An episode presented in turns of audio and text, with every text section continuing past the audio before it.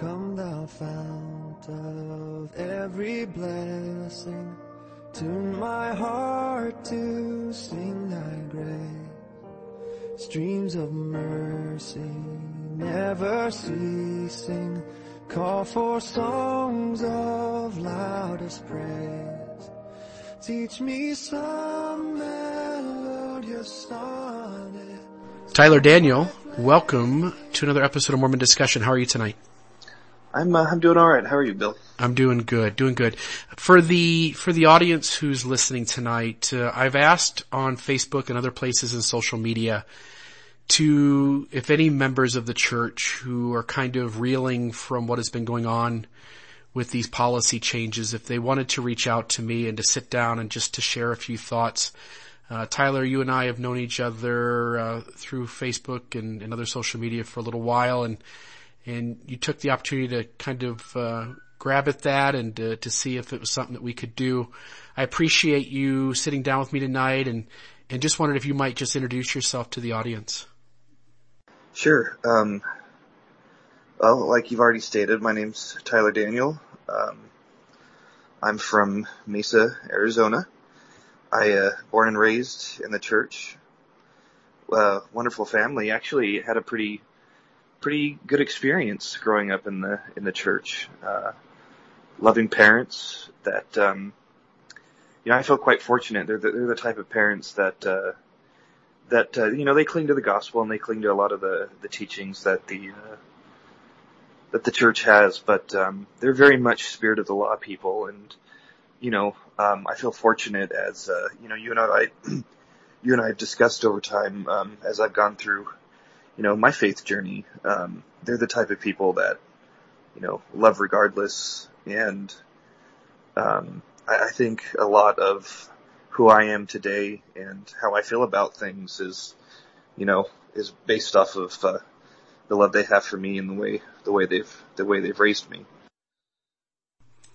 Awesome. Awesome. And I, I think that's great. And, and I think often within these faith journeys, so many people don't have that. They've got, you know, whether it be a rigid household or maybe just not a good support system or whatnot. And it's good to hear that you had, you had a little more room there for, as you put it, for the spirit of the law to kind of, uh, be a part of your home. I, uh, I know that when this policy change happened a few days ago that obviously lots of people throughout the church are were feeling lots of different emotions and and really having uh, you know certainly a hard time trying to reconcile and think those things through. I, the first question I want to ask you is is whether it be Mormonism in general or perhaps this policy specifically. What are your, what are your feelings with with the church and and maybe if even I can ask more directly, why are you, why are you hurting over this kind of stuff? You know, it's interesting that, um, when this, when the announcement first came out, I think it, I think I felt more confusion rather than anything at, at the beginning. Um, it was a hard thing to make sense of and, and honestly, it, it still is. Um, I think after the confusion started to dissipate a bit, uh, the, the next sort of phase I went through was kind of an emotional reaction. It wasn't, you know, it wasn't positive. It was more, it was definitely more negative. Um, trying to understand, you know, how it, appeared, you know, through the past few conferences that, um, and some of the uh, work that the church has done up in Utah to help um, people in the LGBT community. Um, you know, this this is definitely uh,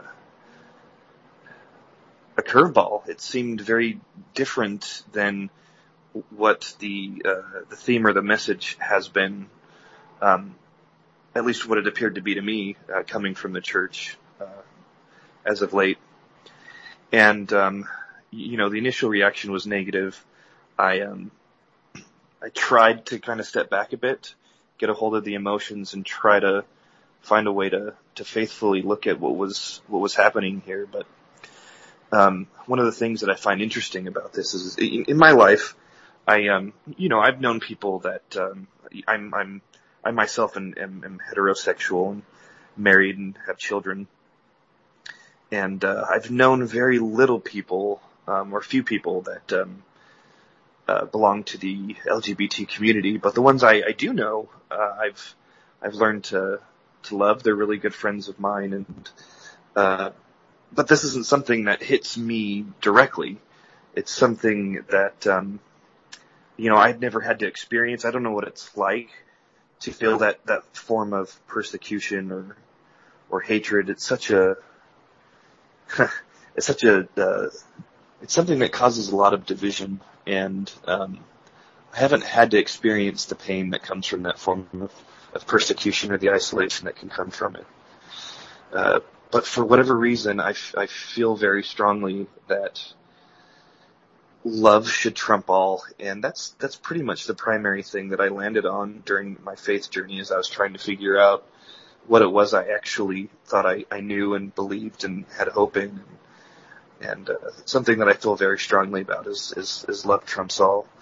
I think there's several different arguments that uh, can be made for, for you know, pro this sort of policy or against this sort of policy, but I think love needs to to rule out here, and uh, it feels like this has caused a lot of a lot of division uh, among the church, outside of the church, and uh, I don't I don't think that that's that's positive. I don't think that brings much benefit, and I don't think I, I honestly don't see the the divine in this. It's not something that the the Christ that I I tend to read about in the scriptures would uh, would propose. But uh, you know, I'm just a man. I'm I'm weak. I I recognize that I don't have a clear understanding of almost anything. I just, I just know what I feel at the moment, and that's that's where I'm at. My my heart goes out to all of the people that that will be more directly affected by this than than myself. The people that are hurting, the people that uh, feel alienated and not wanted or needed, the people that feel devalued, or the people that really cling to the words of, of the leaders of the church and and believe that uh, you know they they are who they profess to be. And, uh, I have to imagine that there's a lot of people out there right now that feel that the God that they they they profess to worship and and follow may think of them as lesser people simply based on you know who they are.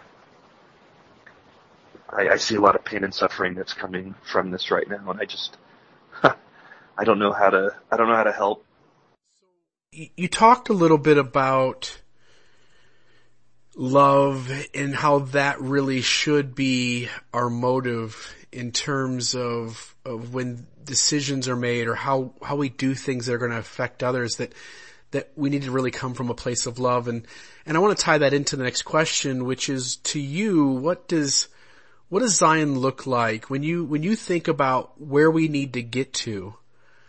and and what that looks like in in your mind's eye. Uh, what is what is Zion, uh, Tyler? Zion. This is a very interesting question. It's very it's it's it's a hard one for me to to to fully quantify. Uh, you know, when you read about Zion in the scriptures, one of the terms that tends to come up quite frequently in conjunction conjunction with it is uh, you know, of one heart and of one mind. And I, I think we have, as human beings, have a tendency to kind of interpret that as as as all of the all of humanity thinking the same and being the same and you know I, I'm not one to say that that's not what it means. Uh, I just don't see how, at least with my experience in life, how that's possible. What I what I do believe is possible and this it, to me is a much more realistic form of Zion is uh, individuals coming together who are different and unique in all sorts of ways, who are able to love each other unconditionally, regardless of differing opinions on whatever matter may exist. The ability to, to put those differences to the side and to love and to serve and to together work on expanding humanity in a way that allows for everyone to benefit and to be you know, happy, to feel joy, to, to share. I just, you know, you think about the inequality that exists in the world. Uh, it's it's hard to find the the justification in how some of us tend to live um, better than others, and you know, for me, there's lots of opportunity there for for us to kind of put aside the things that help us justify where we are at in life and our our opinions on matters and you know open up our, our arms and uh, receive anyone for who they are. Uh, I think if anyone's trying to progress towards being better, that um, I think that to me is Zion. People who genuinely want to move move forward, want to be better people, want to serve and love one another, even though we all have our own weaknesses, pushing through those and uh, kind of clinging to what Christ appeared to define as the two most important things, and those both center on on love. Even though a lot of people disagreed with each other back then, you know, I just I just feel so strongly love love trumps all. I uh, the last question I want to ask is that when when these kinds of things happen, there's a segment of the church, and it's a much smaller segment compared to those who don't do this, but there's a segment of the church who f- feel responsible to dissent when they disagree. They feel like it falls on their shoulders to be a voice for those on the margins. And, and what seems to happen is that the larger group doesn't seem very comfortable with that and there's this kind of pushback and sometimes there can be uh, anger or judgment on both sides. And, and one of the judgments that some make is that those who are disagreeing or those who are dissenting, they're, you know, they don't really want to be a part of the group. They, they just need to either get in line or, or move along or perhaps the idea that maybe they're just not as faithful as the rest. And, and I want to kind of end with you just talking for a moment about why you stay and, and what your reasoning is for staying and, and maybe even touch on what the church means to you um, so that if people are listening to these these stories, these these quick short stories of how some of us are reacting and feeling with all that's going on, that maybe those listening could understand better what what the church means to people like you. And so I would ask Tyler, why why do you stay in the church? Well, you know, I think a, a, a, lot of it has to deal with my my upbringing.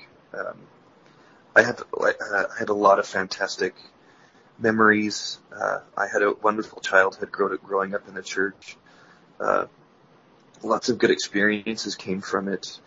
I, uh, you know, I served a two-year mission in a place where I just I fell in love with the uh, I fell in love with the country. I fell in love with the people. I fell in love with my ability to interact with them and to serve them and to get to know them. Uh, I feel like a lot of the things that my parents have taught me, uh, based on their interpretation of, of the church and of the gospel and of Christ's teachings, has been centered around around love, and and I believe that the church um, has a tendency to, to push those as well even though there appears to be moments of paradox where certain policies like this one tend to show a different side. I, uh, you know, to, to the people who feel like those of us who, who don't just fall in line and, and agree with everything that comes out of the general leadership, uh, who think that we, we're, we're less faithful or, or maybe even will tend to give us the label of, of apostate. I, um, you know, at first when I started to go through my faith transition, that was something that scared me much more than it, it does now. Uh, but I, I honestly feel that, uh, there's a lot of justification within the scriptures as well as things that early church leadership said, like, uh, you know, Joseph Smith was, uh, he appeared to be one that believed, you know, men put in those positions weren't always, you know, acting as prophets. Uh, there was a sermon he gave where he, uh, yeah, compared the church to, uh, I'm trying to remember what verse it was. Uh, he was comparing the church to how uh, Israel was at a certain point where they were relying too much on on the priests of the time. And, you know, Joseph Smith had several other teachings that um, tend that I interpret as uh, him not wanting us to rely too much upon the prophets that that could cause us to become darkened in our minds. Um, I always picture Joseph Smith, at least as of recently, much more like a uh, a uh, ancient Moses who who appeared to want everyone in Israel to to be prophets, to share in that responsibility, to have those similar experiences of, of visiting with God and, and, you know interacting with Him face to face. And uh, I just don't I just don't feel that um, you know that the God that we worship wants us to just fall in line. I think He wants us to uh, to really think about these things that uh, that we get from the leadership of the church. He wants us to analyze them, even wrestle with them, uh, and kind of come up with uh, how we feel. I ultimately believe that it's not my responsibility to just follow blindly the things that come from leadership. First and foremost, my my responsibility, if I if I profess belief in Christ, is to is to follow Him. And we're taught that the, Holy Ghost plays a very important role in in revealing truths to us. And so I'm very much more of the mindset that, uh, you know, the prophet speaking as a prophet and what he's, uh, you know, quote unquote revealing to the church is, uh, confirmed to me by the, by the Holy Ghost. And, you know, that's something to, to, to get behind. I think that provides a, a, a testimony of, of what the prophets, what's the prophet sharing. Uh, I, I feel more comfortable doing that. I feel that I've taken uh, responsibility for my for my beliefs, for my faith, that I'm going to be held more accountable for the things that I do because I take the time to to think about them, to ponder about them, to wrestle with them. As for why I stay in the church, um, you know, it's it's a really good question, uh, one that uh, people have been asking me, you know, as of recently, people that I that I know that I trust that I've I've shared some of my my frustrations with in my my faith journey story. And uh, one of the things that I'm I feel like I'm most drawn to is uh, receiving direction from from the Lord, wanting to hear His voice and, and follow what His will is uh, for me. I've had several experiences in the church that I would I would consider to be uh, spiritual uh, and though I, I myself can't say that I, I know that the church is true, um, I focus more on the gospel. And I can't even say I know that is true, but it's something that I believe. It's something that I, I have faith in. And ultimately, because I feel like I want to follow the will of the Lord, as I, as I pray and I ask for guidance, I don't feel that the Lord is asking me to, to leave. I don't feel like He's pulling me away from it. I don't feel like He's guiding me away from it uh, if any, if anything, I feel like I'm being asked to struggle with uh, with who I am at this moment, with what I'm trying to find uh, as as my belief systems are concerned, and uh, to struggle with what um, you know I would consider to be imperfections, even in what uh, people consider to be a, a perfect church. That's why I stay. to uh, to the listeners out there, you you each have a voice, and and it's my hope that as you listen to Tyler Daniel and others share their experiences, that uh, if you're interested, you might reach out to me, and and let me know if you'd like to share your thoughts on on where you're at with things and in what you kind of envision Zion to look like and, and what keeps you here and what you're, what are the reasons that you stay? Tyler Daniel, thanks you, thank you so much for being on Mormon discussion tonight. And I think, I think as a church, this is as much of a wrestle as I've seen us as a membership have to do in my 18 years in the faith. And, uh, I, I, it's going to be interesting to see how all this shakes out and, and if we all on both sides probably have some valuable things to learn. Tyler Daniel, thank you again. Thanks, Bill. He's the one who healed the leper and who brought the dead to life. He's the one who fed the hungry and who gave the blind their sight. He's the one who walked on water, then he brought them safe to shore. And whenever you may need him, he's the one you're looking for. So let him in, and he will take